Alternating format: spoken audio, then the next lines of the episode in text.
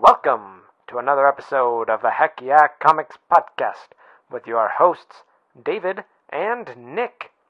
In this episode, we introduce Gordon to Gotham and Gotham Girl, take another quest into the future, meet our newest Iron Man, and get the old gangs back together at Marvel. Stay tuned for all of this and more.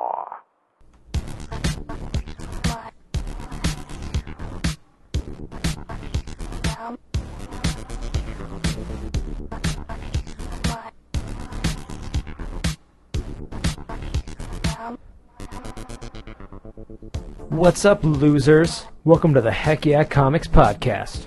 We only record for winners. Yeah, which is why nobody's listening to this show.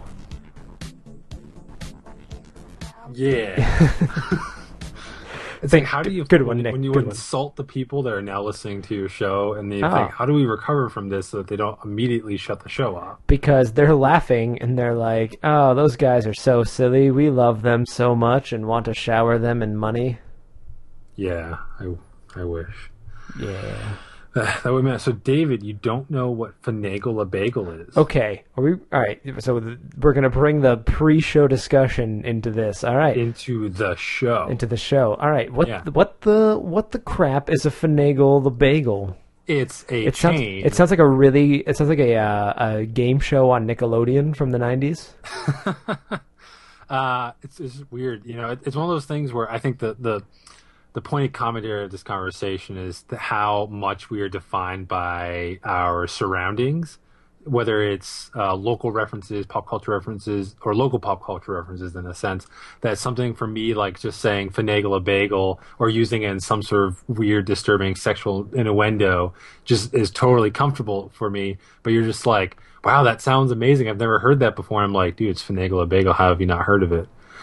But the truth is, I guess, and I didn't realize this, that it is just a local change to uh, maybe Massachusetts, maybe just the New, New England area, but it has not made its way down to Virginia. or to Arizona because I've like like I said I've never heard of this uh, bullshit before. Uh, if you Google it, it's not bullshit, it's bagels. Hey, is your fan on? No, I have a window open. Okay. How do you Hold spell on. that? that- Hold All right. on. Hold on. Say something. Okay. So while while Nick is closing that window, uh, like you would think he would do before the show, audience, I'm going to ask you since you can't respond. How do you think you spell finagle? Is it F I? I feel like it's F I. But really, how can you tell? It's such a bizarre word. It's not even really a word. What? Finagle? How do you spell it? F I N A G L E?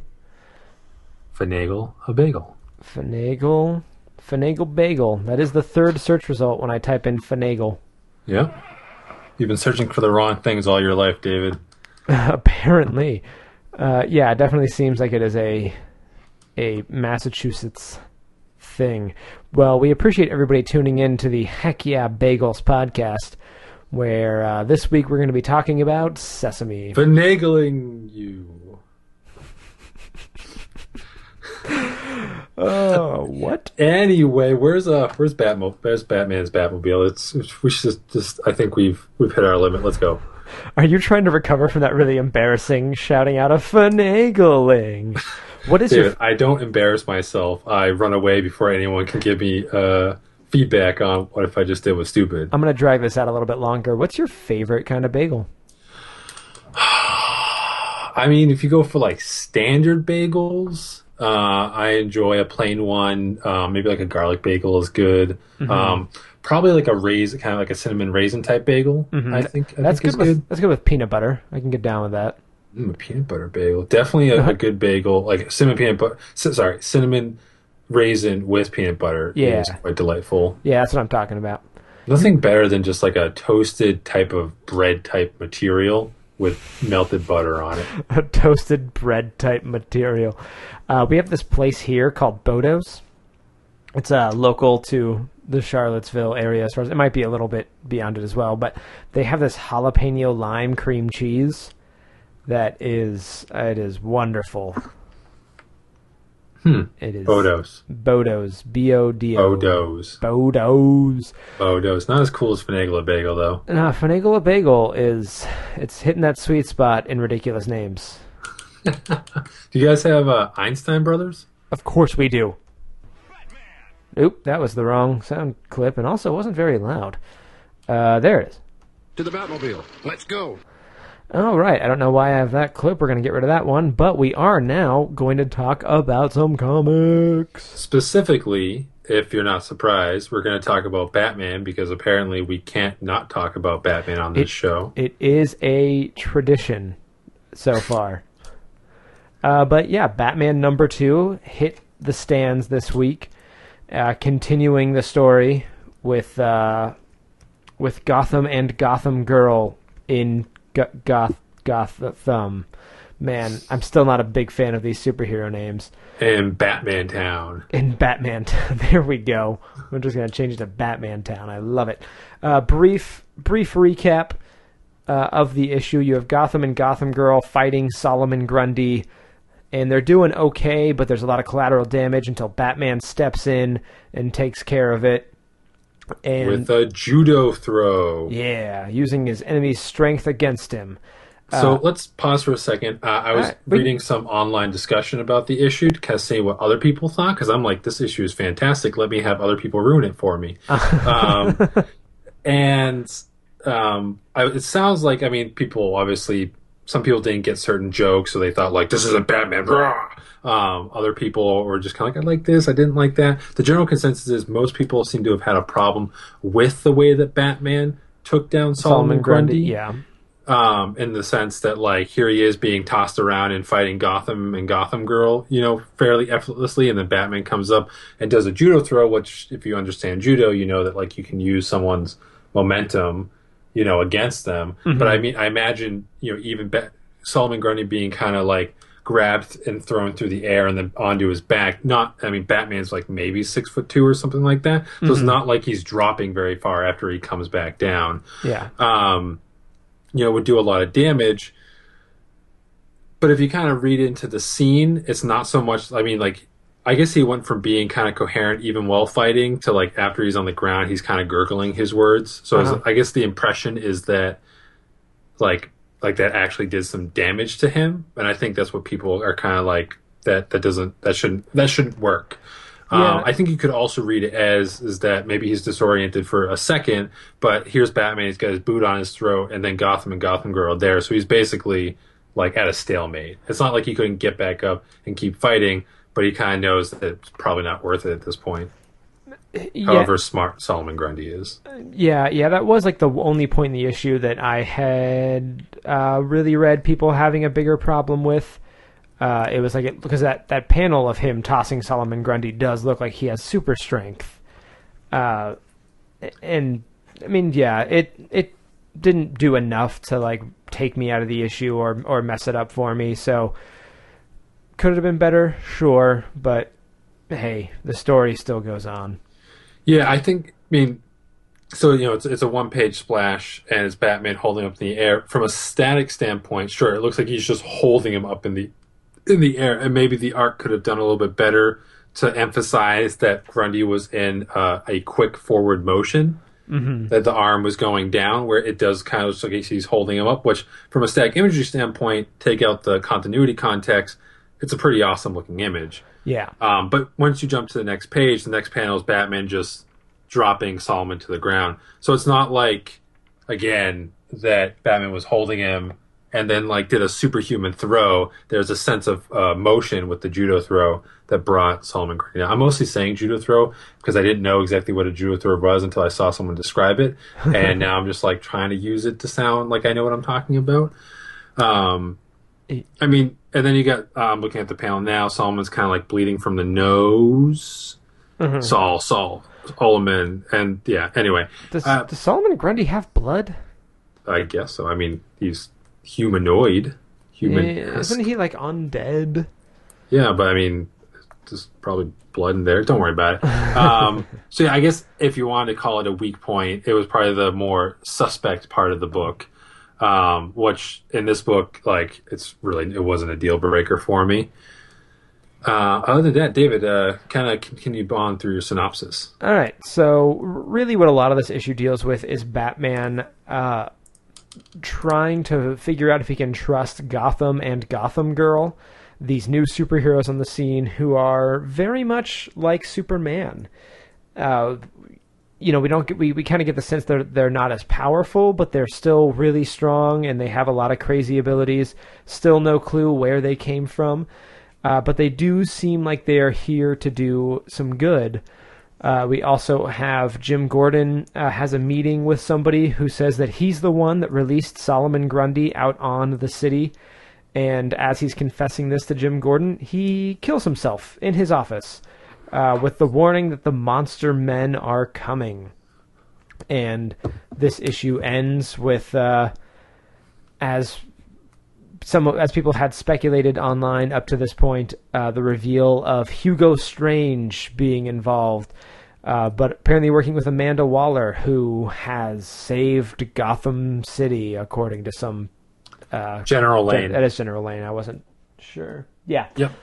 So we have new heroes in town. Batman trying to figure out if he can trust them. Uh, a big threat coming, and three bigwigs in the DC universe converging on Gotham with some big conspiracy. Nick, how'd this issue hit you? I I mean, in all reality, we're two issues in. I want to. I don't know how much of the rebirth issue was Tom King, how much of it was Scott Snyder.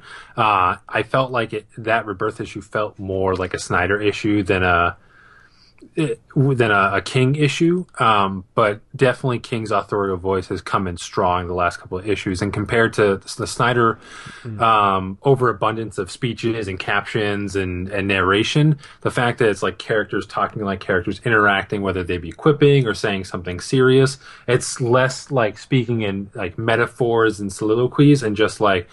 Yeah, like I just lied to get in this office, and by the way, that was my fault. You know, like if the characters feel a bit more, I don't want to say they were in a comparison. Oh, uh, to Snyder. sorry, you you cut out your audio cut out for just a second there. Looks like it still says no microphone detected. Can you hear me at all? Yeah, I can hear you. You might just be coming in through your mic. Did your uh, USB come unplugged or something? No, it's all fine. Ta- tap your microphone. It's uh, okay. I, I don't know what happened there. Anyway, Skype's still telling me my microphone is. oh, you just got real quiet again. Uh, I'm gonna pause the recording while we figure this out. Sorry, folks. Sorry about that pause there, folks. We seem to have gotten things worked out, and we will uh, continue on now. Nick, you were talking about the uh, issue a little bit. Your general thoughts. Yeah, as far as I think one of Tom King's strength is definitely, um, I think he he does he does his words deliberate. Um, his his you know everything about the issue like he's very much a structure junkie and i think he sets up the structure and he builds within it. Um, so i feel like when his characters talk like even if it's a sly comment here like everything's of the mind that it's leading towards if not, not like a metaphorical conclusion like uh, a, a revelation of something but more that like everything's designed to move the story forward even if it's an offhand comic about like batman's like illuminating batman's trust issues.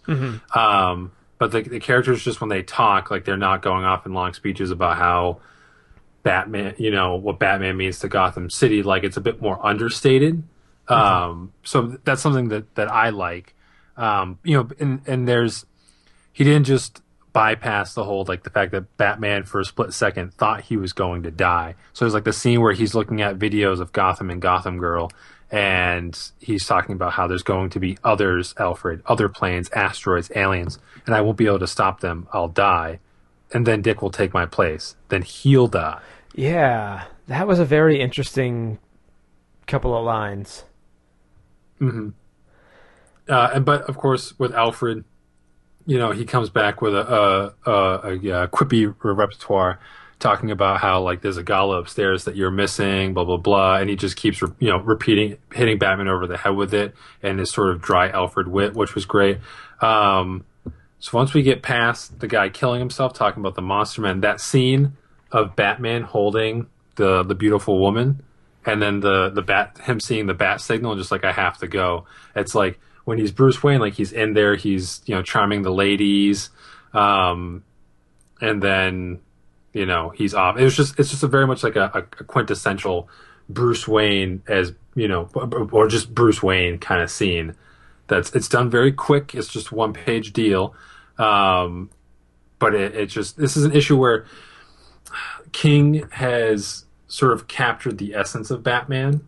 Like it, it's it's I mean it's two issues in, so it's like he kind of went back to basics with Batman. You've got Gordon as the commissioner, Alfred with his dry wit, you know the he's playing with the the Batman Bruce Wayne dynamic, and even just sort of small one page things like this, even if it just seems like a throwaway gag, um, it really speaks to how Batman utilizes Bruce Wayne as a character and a persona.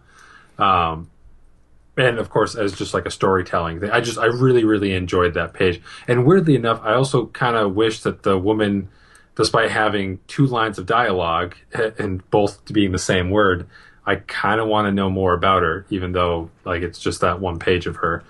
Um, mm-hmm. Other than that, what what else did you think? Yeah, yeah, I'm gonna jump in. So you were talking about sort of that uh, the you know that page, those four panels. That is very much this is exactly Bruce Wayne. Uh, I would say that he then in that next scene captured you know, sort of the the quintessential um, Batman sort of scene where he is on the rooftop with Gordon and he you know brings in Gotham and Gotham Girl, and then uh, he you know he does his disappearing act. And this is the first time that Gotham and Gotham Girl have seen it, and they're so very confused by it. Uh, and they're like Gotham, you know, says, "I can see through everything. I can see everything. It's impossible. Like, where did he go? I think he even calls it like Ultra Vision or something. Yep. Uh, something like super. These guys are super Silver Age, uh, and kind of ridiculous, and it's a lot of fun. I'm actually really, really digging them. Um, but yeah, it's just like it's these great kind of like what you said, like boiling them down to their elements, uh, and and getting them. Uh, or getting like Batman just kind of in a uh, uh, uh, getting like essence of Batman and building his story off of that. Uh, and there was a line I, I texted you that there was, uh, you know, I love I love comics and they elicit a lot of emotion and feelings out of me, but very rarely do they get me to uh, laugh a lot, mm-hmm. like laugh out loud. Uh, and there was a line in this book that I had to stifle laughter in my office as I read it. Uh, and it is um, when uh, Bruce Wayne is getting ready to go respond to the bat signal, and he's got Duke Thomas and Alfred with him. Uh, and Duke's and he's saying that he's going to get Gotham and Gotham Girl involved. And Duke's like, "Oh, you're going to take them to Gordon? Do you trust them?" To which Duke flippant or to which Bruce flippant responds like, "I don't res- I don't trust anyone. I don't even trust Alfred." Uh, and then Alfred has this great line, uh, which is for his tenth birthday. Uh, he asked for a katana dueling blade. I got him a wakizashi instead, which seemed more appropriate for his age. He's been this way ever since and it I, I broke out laughing too. It was such an amazing line, and you even like you have be- like Bruce doing a quick joke, and then Alfred making a joke. Like there's humor in this book, which not to say there wasn't humor in like Snyder's run, but you know, as you said, things were kind of meta and grandiose at times, and this is it does feel like getting back to basics uh, mm-hmm. in a number of ways, and I and I'm really really liking the story. I'm very excited to see. Uh, how things go, where they, you know, where the story wraps up.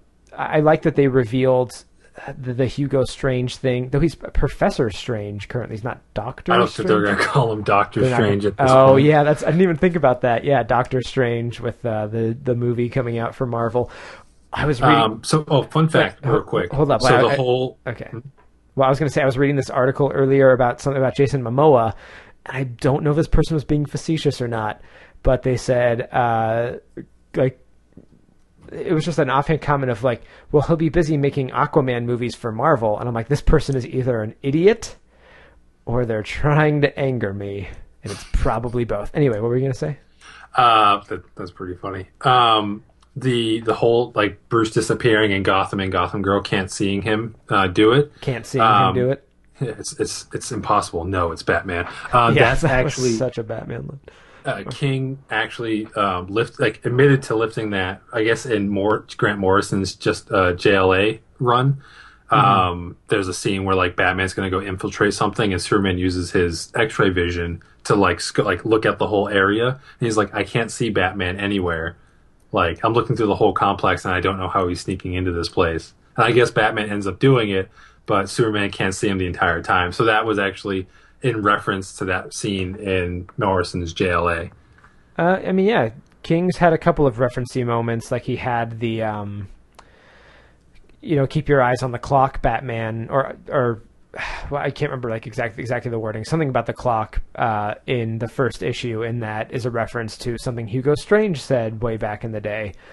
Uh, so it seems like he's kind of pulling some references out, and we'll be using those throughout the the book, and that that's actually a lot of fun. That'll uh.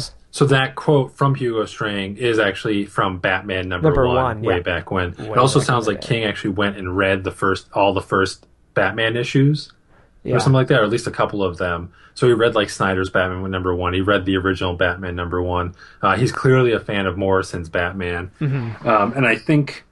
Well, there are definitely superhero elements of Snyder, especially when you get into like the super heavy arc.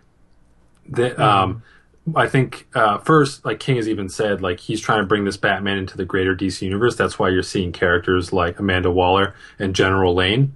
That he's not just operating in a Gotham vacuum. That things that happen in Gotham affect other places in the world, and other places in the world are impacting Gotham. And I think I, I, I imagine there will be some detective elements and all that, but this Batman is very much a superhero Batman. Um, you know, he's Yeah. got that swag, like the Bruce Wayne swagger. You know, he's confident, um, but he's got his mission. He's he's passionate, but he, you know, he's got that this this this Batman clearly has like a superhero swagger, and you can just feel it from the dialogue and the way that he's in the way the art uh, portrays him.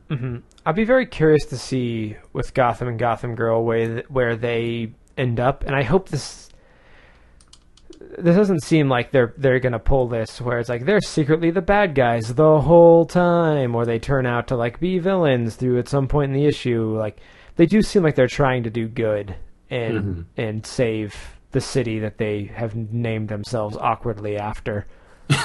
I think, uh, at least from what I've read, their their their main storyline, like the mystery of them, will be wrapped up by issue five or six. Yeah, I figured. Um, and of course, the Monster Men, for those that don't know, is referencing.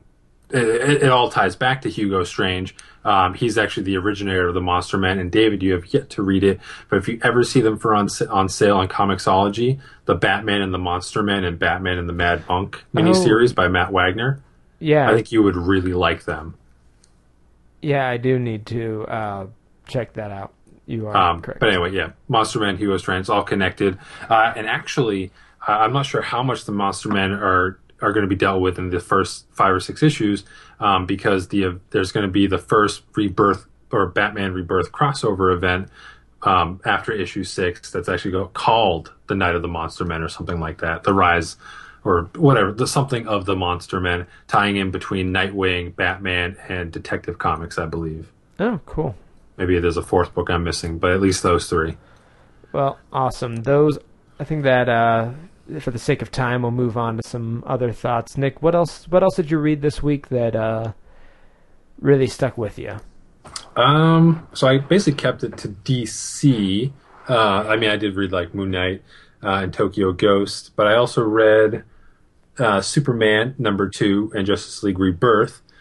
Uh, Superman, or actually, no, I'm going to talk about Justice League Rebirth. Um, this is it's funny in some ways. First off, this is ri- this rebirth issue at least is written and drawn by Bryan Hitch. Bryan Hitch will be the writer of the forthcoming ongoing series of Justice League, uh, and it'll be drawn at least starting with Tony Daniel, and there's probably another artist that I, I'm not thinking of.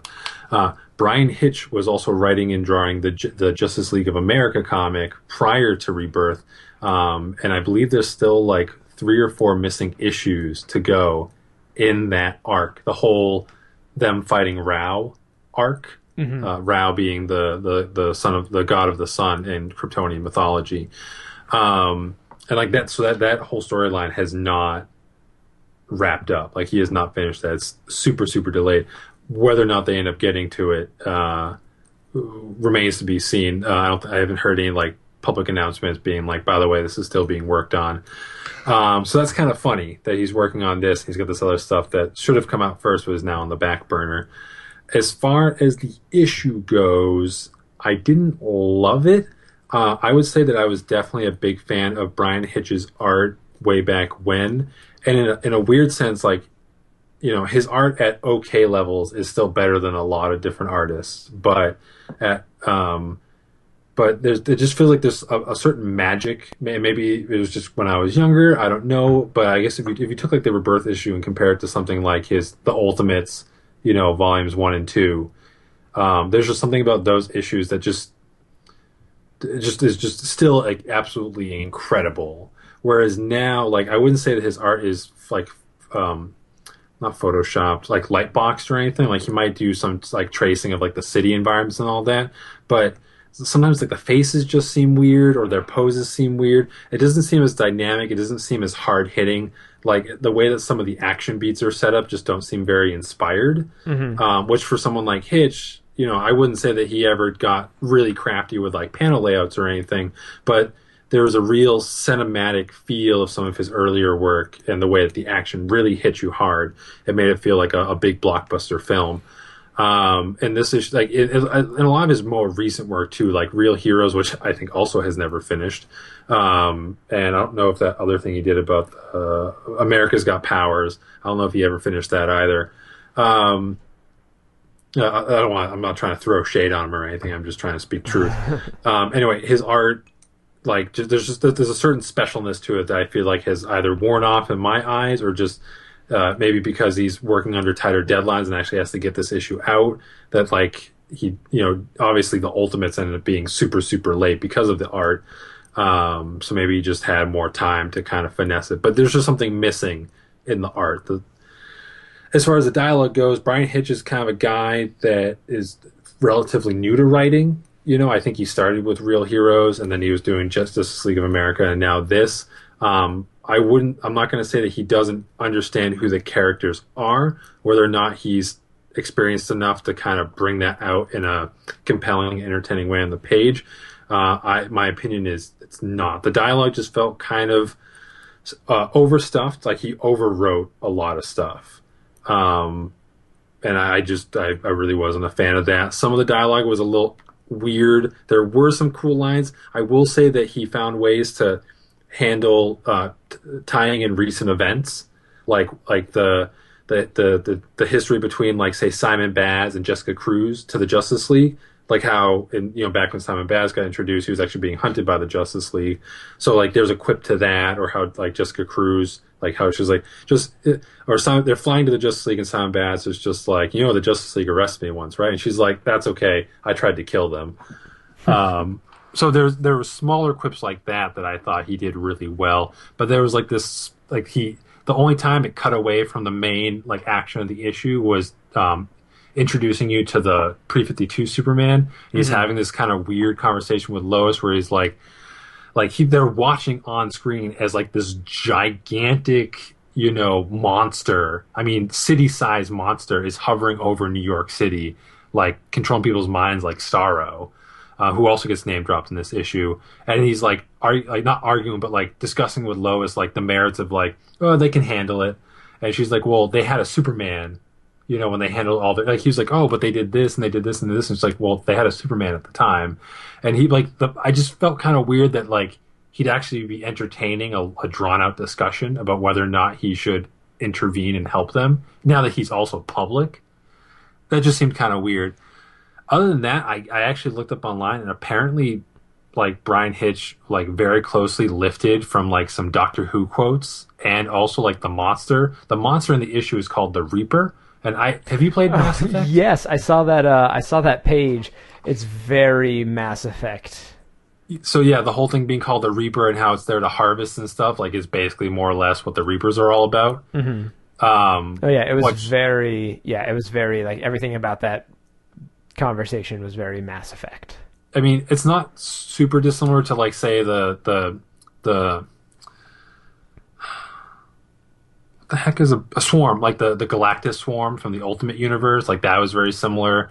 Um, I mean, it's not like it's a new idea to have some kind of thing that comes down. Like Starro is even older than Mass Effect and all that stuff. And like I said, Star gets name dropped in this issue, but like the, I guess the design, the fact that they were called Reapers and that their mission statement was more or less the same as the Reapers, uh, was just kind of like, uh, did he not realize that like he was heavily lifting from these things? Um, so that was also kind of awkward once I knew once I kind of retroactively applied that to my reading of the the story. I'm probably I'll be curious to see what Tony Daniels artwork looks like on this. He's not an artist that I've always enjoyed. Like he's not one of my go-to artists. I wouldn't say his art's been bad. And from a little bit of the previews I've seen, I think he's definitely elevating his art for this book. But whether or not that's going to be enough for me to get over the kind of the the um, what's the one I'm looking for, um, the the freshness of Bryan Hitch's writing. Just Mm-hmm. I don't know if I'm going to get into it, but anyway, that's excuse me. That's kind of my feeling on Justice League Rebirth. David, what have you read? Um, I read a number of things, mostly DC this week. Uh, I will, however, just so we're not um, talking about only DC stuff, uh, I will talk briefly about Tokyo Ghost, uh, which, uh, you know, we've talked about the series a lot here on the podcast. Uh, written by Rick Remender, art by Sean Murphy. Uh, it it's a series that, for me, started off weak, built up uh, to a fairly like really strong middle, uh, and then kind of coasted on that for a bit. But it's kind of been going downhill. I think we talked about the last issue uh, on the episode, and I thought that they were just like the lack of subtlety in in so many ways was really damaging to this book. Uh, and I think that remains true in this issue. Um, overall, I, you know, Sean Murphy's art is amazing. Uh, this issue does actually have some really good moments uh, from a writing standpoint, uh, like the whole opening scene with uh, with Dent and or Teddy, uh, and I can't remember her name. Debbie. Uh, Debbie, yeah. In the in the garden, like that was a really really great sequence. Um, and you know, kind of like a, a good parallel to how things would eventually work out. Uh, the action in this book was was pretty good, but there's just a couple moments like where uh, I can't remember the the guy who was like leading everything last issue got killed, uh, and so the guy who I mean I, names I'm terrible with in this in this book right now. Um, let me see if I can just find it real quick. Uh, yeah, I'm, I'm totally over it. So there's like a cyborg guy. There's like the big fat guy who was naked all the time. Davy Trauma. Davy Trauma. So Davy Trauma was like a cyborg guy who was being controlled by the uh, the fat guy. Uh, is now free and fighting uh, Debbie, and he's like he stops for like a moment, and he's like, "Oh wait, I'm gonna give the old guy like one the one thing he can never do," and puts his disembodied head sucking his own dick. it's like okay, It was messed up. it was super messed up. It's like, okay, like I, yeah, all right, I get where you're going with that. Okay, whatever, that's fine. Big action scene ensues, and it's actually like fairly, you know, it's it's Sean Murphy art. It's it's a good action scene. It's uh, it's exciting. The colors are super great when they really need to be. Um, really bright moments, uh, which you know that's not on Murphy. That's on Hollingsworth. Um, uh, but anyway, Matt Hollingsworth. I just wanted to get the guy's uh, name in there, and then like we get to the end, uh, just briefly, like Debbie, things don't go great for her. She kind of loses the fight and has to make a retreat, while Dent is dead or dying, uh, and then Davy Trauma says a line that will haunt me for the rest of my days,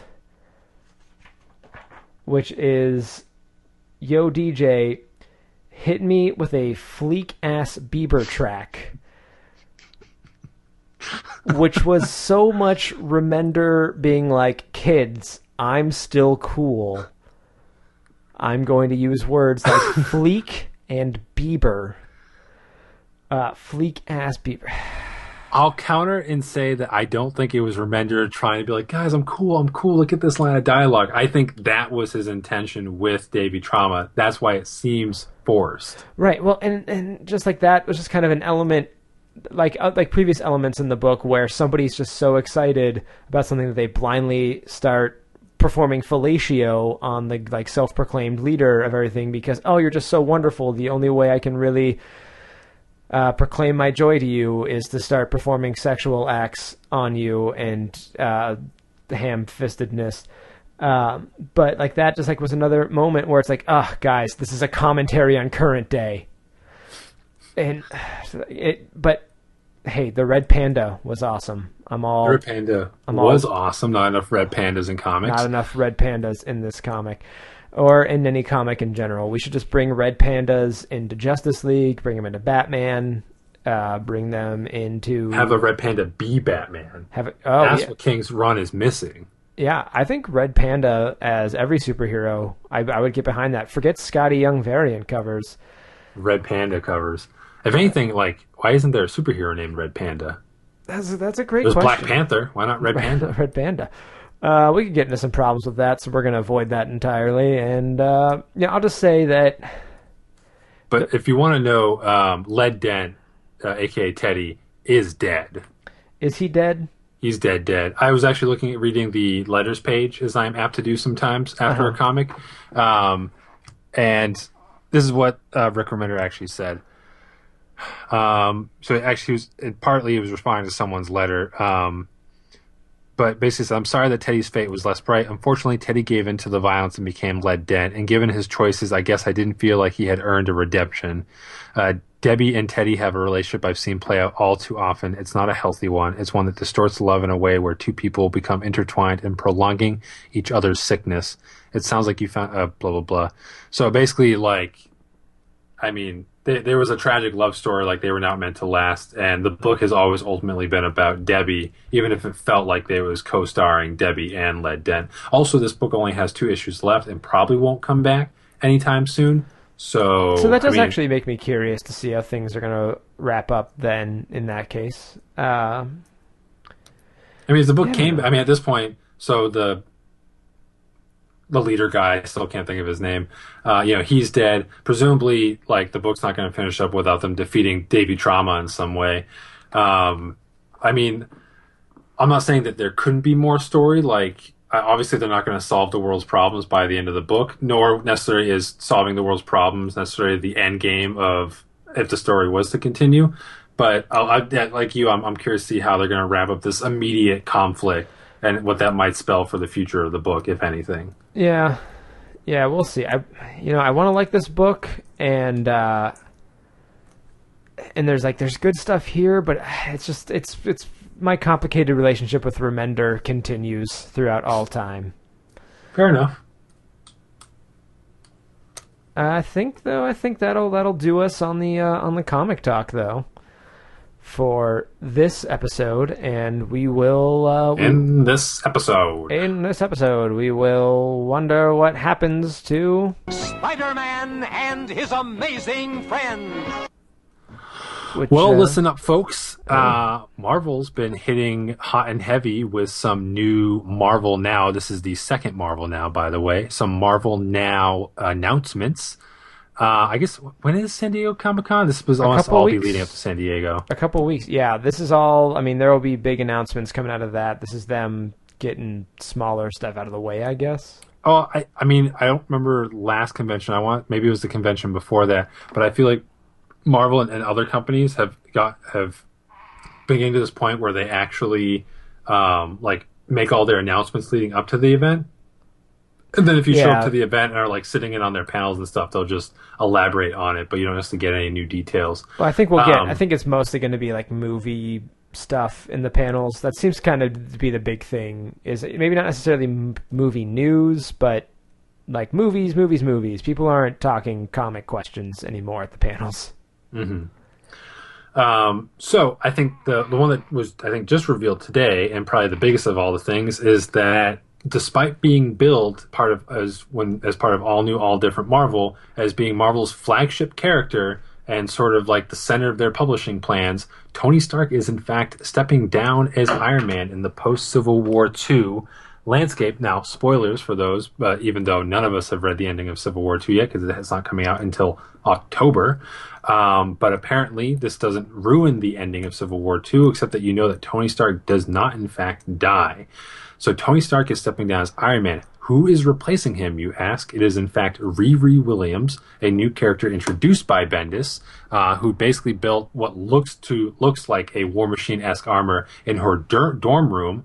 I should also mention that while she is attending MIT, she is also 15 years old, so she's a genius. Um, she's only had about like four appearances in the Invincible Iron Man comic right now, but whatever, however that current volume shakes out and the end of Civil War 2 shakes out, she will be the new Iron Man. And I keep saying Iron Man because apparently she will be called Iron Man. Yeah, at this point, they have not given us an alternative name for uh, whatever she will call herself. I mean, uh, I guess I, I don't want to make a uh, any spoilers for Civil War, so uh, I won't won't say anything else on other possible monikers that she could take up. Uh, Uh, I mean, the fact that War Machine's dead. okay, you know, I wasn't gonna say it, but Pretty sure we already discussed it on the show. did we? Yeah, it's two issues of comics so far, and he's already dead. Yeah, they're just trying to. So who else are they gonna kill? You know, they're gonna try Uh, to I top think everyone's leaning towards Bruce Banner being killed in the next issue. Bruce Ban. Uh, uh, but he was missing for like a year. Yeah, yeah, he's coming back just to die. Um, which Uh. I mean, they've already, so another one of the announcements for Marvel now is a book called Champions. So Mm-hmm. some fun factoids, David. Champions was a Marvel team in like the '70s, so it actually featured Black Widow, Hercules, Angel, and Iceman from the X Men. I want to say Ghost Rider, if I remember correctly. Um, I mean, the book didn't last very long, but it's just kind of one of those 70s Marvel's S teams, like the original Defenders or like the post original Defenders era. Um, I guess another publishing company got the rights to Champions, and so Marvel, and this actually goes back to the the post first Civil War, was when Matt Fraction was doing his California based team. He, they were going to be called the Champions, and then because of legal issues, because this other publisher had the Champion rights, um, they had to call it the Order, or they chose to call it the Order after the fact. Um, but apparently, they've Marvel has worked out the legal wranglings, and they have brought the Champions name back, and the Champions are now like the new teen team of Marvel. Yes. and it includes Amadeus Cho, Uh, Miles Morales. Miles Morales. So the three all new, all different Avengers: Miles, Kamala Khan, aka Miss Marvel, and Sam Alexander, aka Nova, are quitting the all new, all different Avengers and joining up with Amadeus Cho as the Hulk, uh, teen, uh, time displaced teen Cyclops, um, and then Vision's daughter Viv. Yeah, Uh, who was, I guess, spoilers, she's going to make it out of the Vision series, though it hasn't wrapped yet. Right, I was gonna say. So this, I guess, this is pretty obvious, meaning that whatever happens in the Vision series, that Vision, least she makes it. yeah, it, yeah, some of the Vision family will actually survive whatever happens to them. Yeah.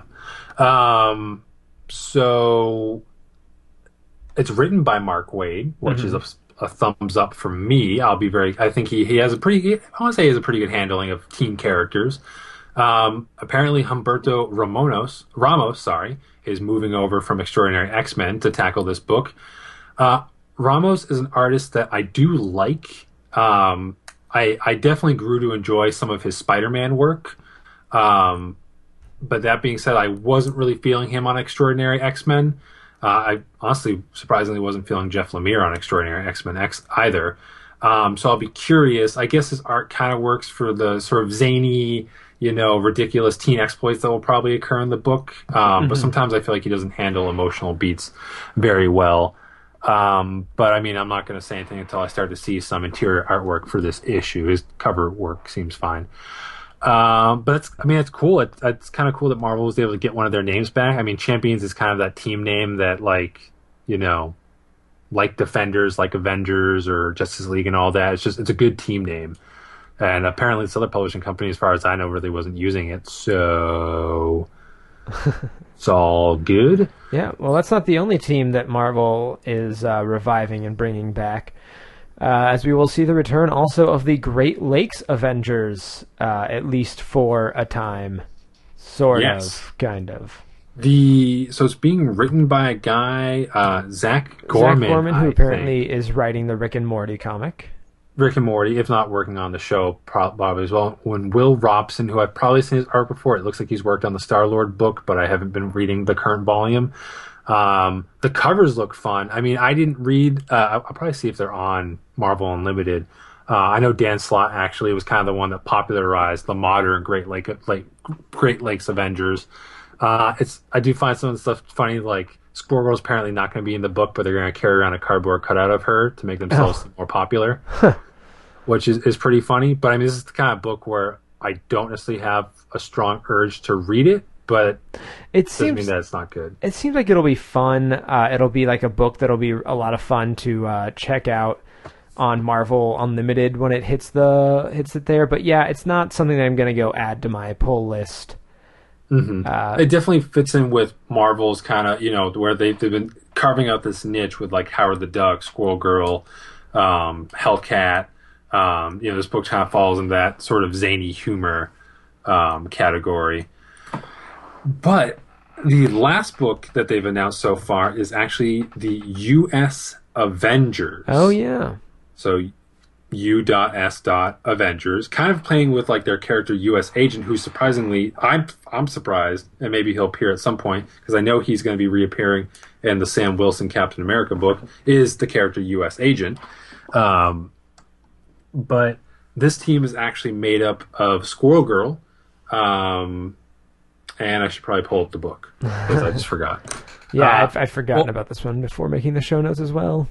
But uh, another character that I do remember is, that is showing up um, is uh, Red Hulk is coming back. Apparently, Red Hulk lost his powers in one of the, the in the previous uh, Hulk volume, um, but now he's back. And what makes it awesome Is that he has a mustache? Is that he has a mustache. It is amazing. The fact that Red Hulk did not have a mustache this entire time is criminal. It is criminal, which I can understand when like they were teasing out his whole identity. Like you know, the mustache would give, be a dead giveaway, but I mean, it should have just should have just grown it after that. Yeah. Anyway, the should've- fact that he he has a mustache, I think, makes the book. He should have pulled off a fake upper lip when they were like, "We're gonna reveal who it is." He pulls off a fake upper lip, and it's a mustache. And they're like, "General Ross." Um, other characters that are included on the team is uh, Roberto da Costa, who's a mutant, uh, and basically for those that have been reading the New Avengers book, that's been part of the all new, all different Marvel. Um, apparently, they are now moving from being an international team to being a back to being a U.S. based team. Um, so, fun fact: Roberto da Costa, who's a, a very rich Brazilian mutant, um, bought AIM, the uh, Advanced Idea Mechanics, a terrorist group, turned them into the Avengers Idea Mechanics, and now they're you know got rid of all the bad eggs, and now it's a heroic group.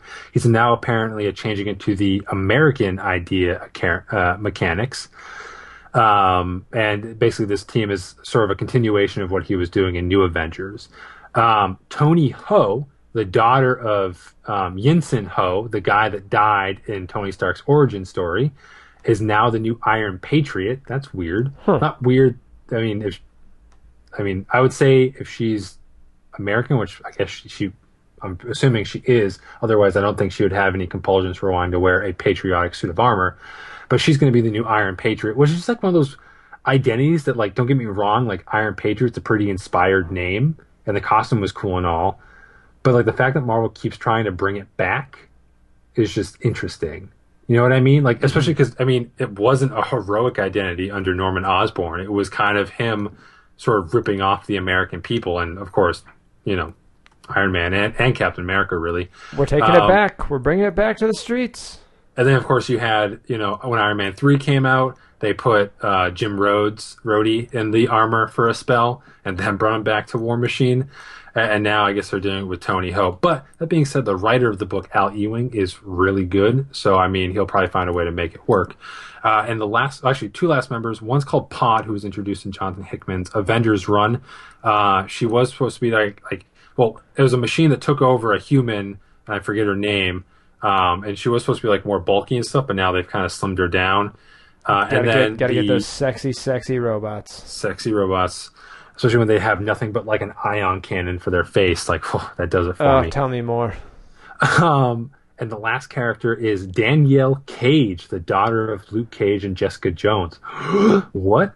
Actually, as uh, part that's not actually introduced in New Avengers, but just prior to New Avengers, there's this two, I think, two part miniseries called Avengers something Ultron Forever. Yep, and they introduced a future timeline with um, Danielle Cage being the future Captain America of the year 20XX. Um, and at least for the first arc of this book, Danielle Cage will be returning to the past to help them fight something in a patriotic way. so that's basically the uh, announcements coming from Marvel thus far. I bet you we'll get another one tomorrow. Yeah, we haven't really got any from DC. We do have uh, some other news coming out of the CW camp. A couple small, interesting developments. Uh, CW has officially signed a deal with Netflix that eight days after airing the season finale of all shows going forward, they will be on Netflix. This means you don't have to wait for season premiere anymore to see the last season of Flash or Arrow or Crazy Ex Girlfriend, Supernatural. Uh, I actually really like Crazy Ex Girlfriend, but uh, neither here nor there. Uh, of course, this deal will go into place next summer. So, for those of you who are waiting around for the last season of Flash and Arrow, sorry, you're going to be waiting a little bit longer. And uh, That's that's pretty cool. Would you say that the the reason behind it? I, I would say that CW, despite having some entertaining programming, um, obviously isn't a lot of people's go to channels. And maybe by putting this stuff on Netflix and allowing people to binge through it faster, it might encourage them to be like, well, I, I don't want to have to wait for the next Netflix know. season to to catch it. No, absolutely. They are trying to boost uh, their, you know, their actual ratings during the season. Um, I do, you know, I don't think they necessarily need the help with all of their shows, but I think some of them definitely do. So, Mhm. Uh, Well, And- continuing with the CW, Oh, yeah. um, They- train. They apparently are going to air the entirety of Supergirl season one in August. So, for those that maybe missed it on CBS and want to get prepped for the second season on the CW, you'll be catch be able to catch the full first season in August. Uh, yeah, no, this is uh, super awesome because I think it's really, really smart on their part. Because they can't really expect that everybody, you know, was watching over on CBS is now going to hop on over, and there might be the fear that oh, our our new viewers aren't going to be caught up and want to dig into stuff. So, uh, so hey, we're gonna provide it for you on a silver platter. Hop on in, uh, check it out. It'll probably be on Netflix too, uh, but not until the season starts. So if you missed that first season, you're wanting to dig in, head on over in August to uh, to CW and catch you some Supergirl. Yes. And our, our last story, we won't dive too much into it, uh, is that the 2016 Harvey Award nominees have been announced. Uh, the Harvey Award nominees, well, the Harvey Awards are voted on exclusively by comic book creators. So those who write, drink, uh, drink, those who write, draw, ink, color, letter, design, edit, or are otherwise professionally involved get the chance to vote. Uh, Nick, did any of the uh, anything surprise you? Anything stand out? Um, it looks like Valiant had a pretty good showing. In They had some 50, 50 uh, nods, 50 uh, nominations. which is which is great for them. Valiant's definitely a company that I think is here to stay, assuming that no bad business deals go awry. Uh, I mean, they've really found a way to build up their universe slowly but surely, uh, and make and keep it relevant. I've of course missed a lot of their books. Uh, I've, I've, I mean, I have read a handful. I've got their book Ray, Rai, Ray, R A R A I, Ray. Just gonna go with Ray. Sure. Um, uh, I have it on the back burner, something that I plan on reading. Anyway, um, so that's pretty cool. Um, it looks like a lot of the the smaller independent publishers had a lot more stuff going on.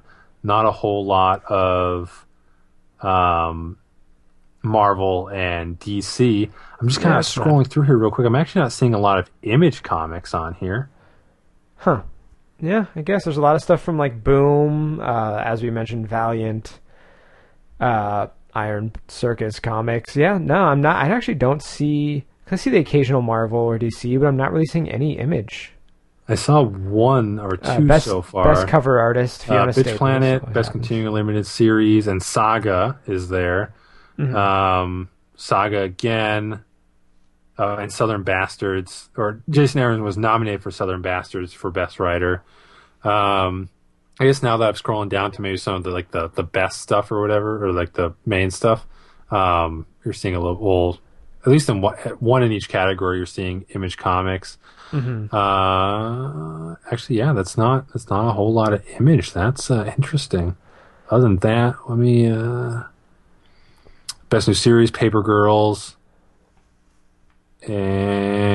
and uh, best colorist, Jordie Bellaire was nominated for Jordie- Injection. Jordie Bellaire could be nominated for every comic because Jordie Bellaire colors every comic. I was surprised that Injection was the one that got Bellaire the nomination. Not to say that you know her work on Injection isn't great, but Wasn't Jordie a guy? Do we have no, this Jordie's, conversation Jordie's a girl. We've had this conversation several times. Just names are just so weird these days. I know. I thought Andrea Sorrentino was a woman, but I was wrong. Ah, yeah, Jordie Bellaire is a girl. Jordie Bellaire is a girl. We've been over this.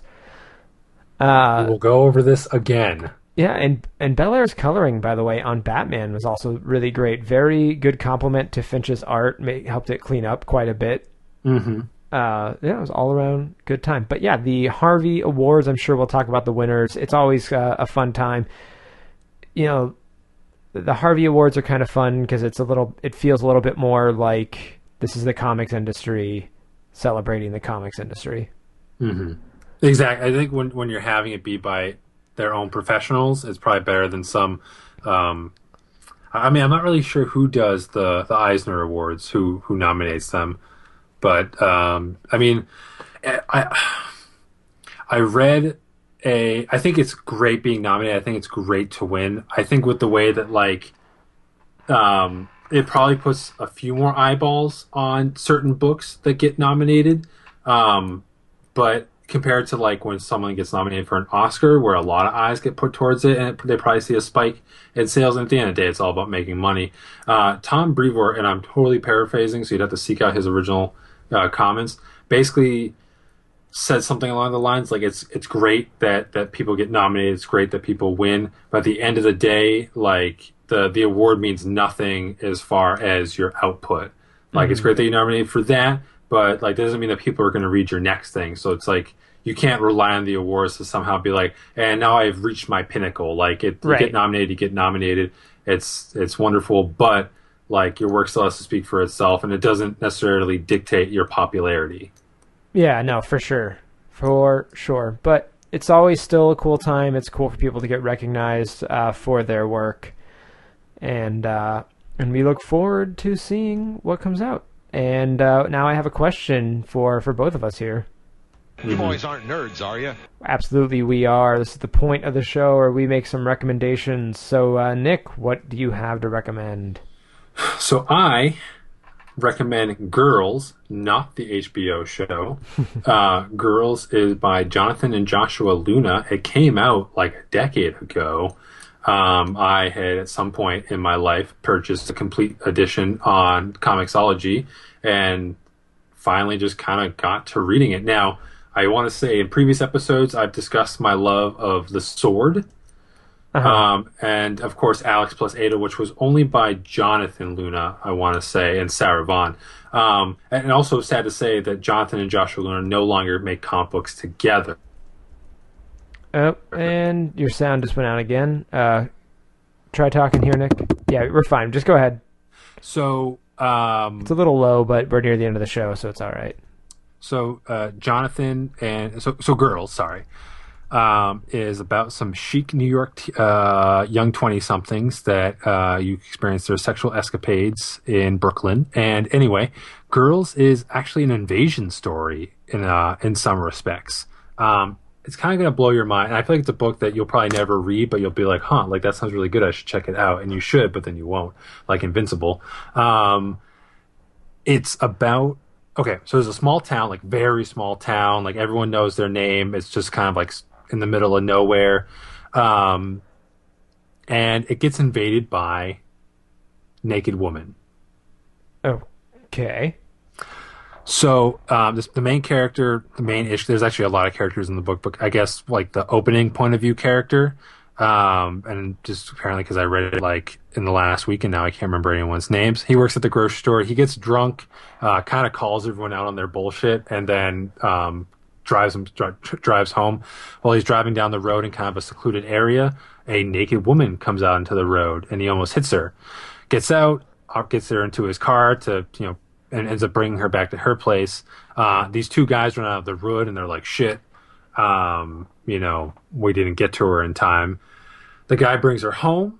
You know, he checks on her. She seems fine. She's not really talking. He's just like, I don't really know what to do. I should bring her to the hospital. Um, and then she ends up having sex with him.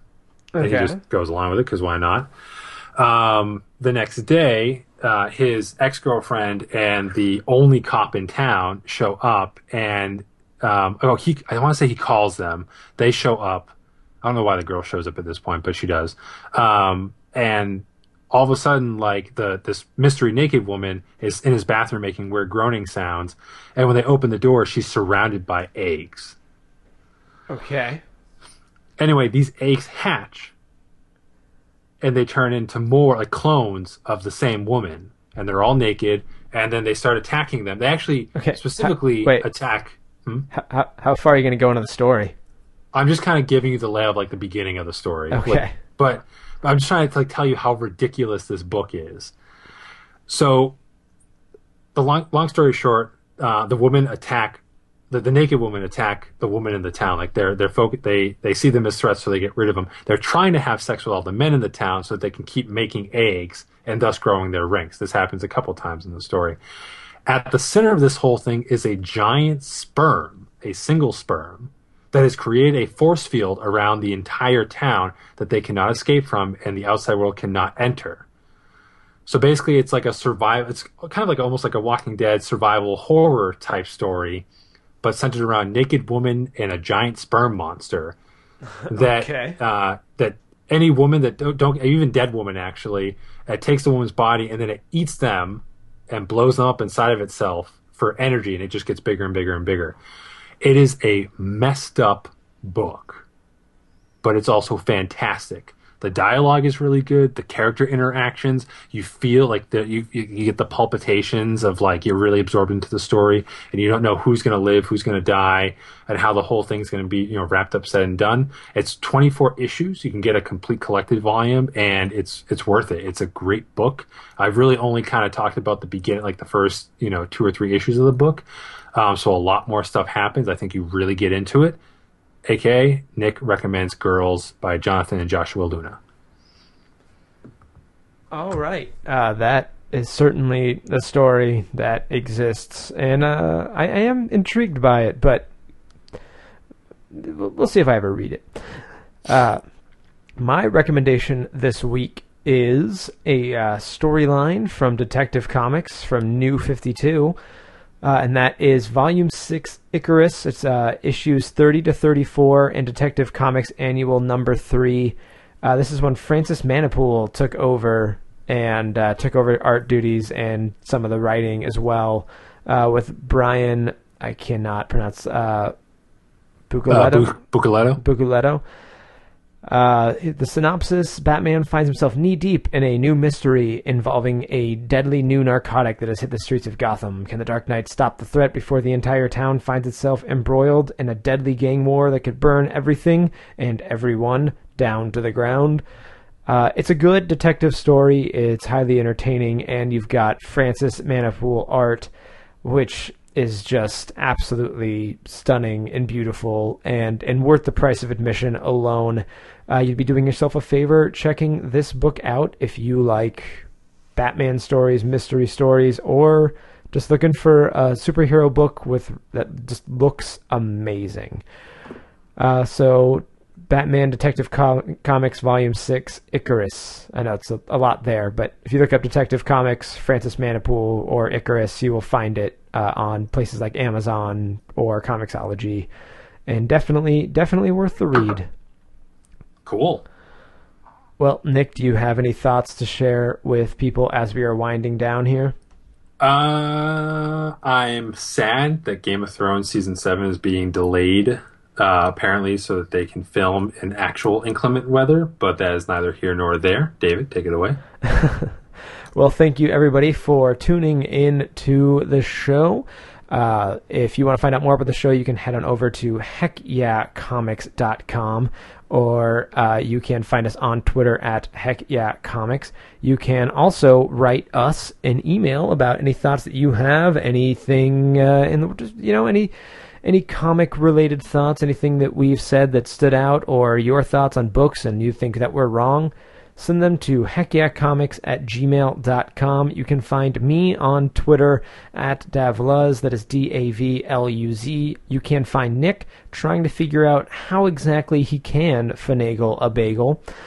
And of course, you can always find us here next week. If you enjoyed the show, then please tell your friends.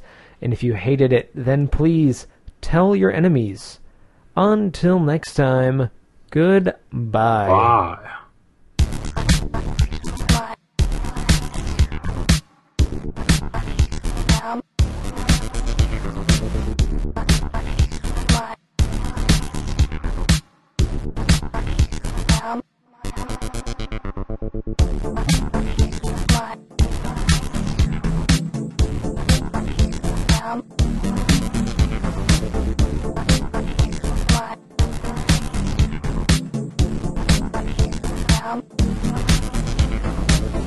Ever